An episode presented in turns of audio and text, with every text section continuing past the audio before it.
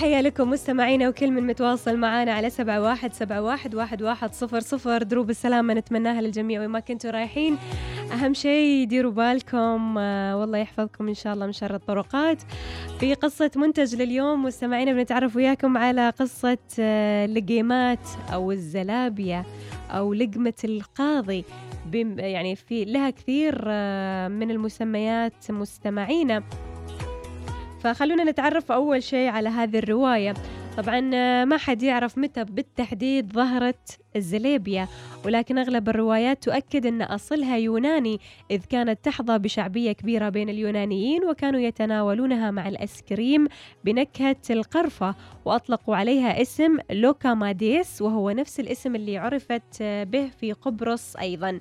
طبعا مستمعينا من اليونان انتشرت لوكوماديس في دول البحر المتوسط لتأتي لمصر عن طريق الإسكندرية اللي كان ينتشر بها الجاليات اليونانية وكان أشهر من يتفنن في صنعها محل يوناني صغير اسمه آه، تورنازاكي في شارع البوسطة بوسط الإسكندرية. طبعا بعد ذلك انتشرت تلك الحلوى المحببة في جميع أرجاء مصر وقد أقدمت مع السكر المطحون أو الشربة آه، أو العسل أو آه، الصوص صوص الشوكولاتة وأطلق عليها المصريون زلابية أو لقمة القاضي. أيضا أطلق عليها الأتراك مسمى عوامات بعد أن غمروها في مخفوق العسل السميك.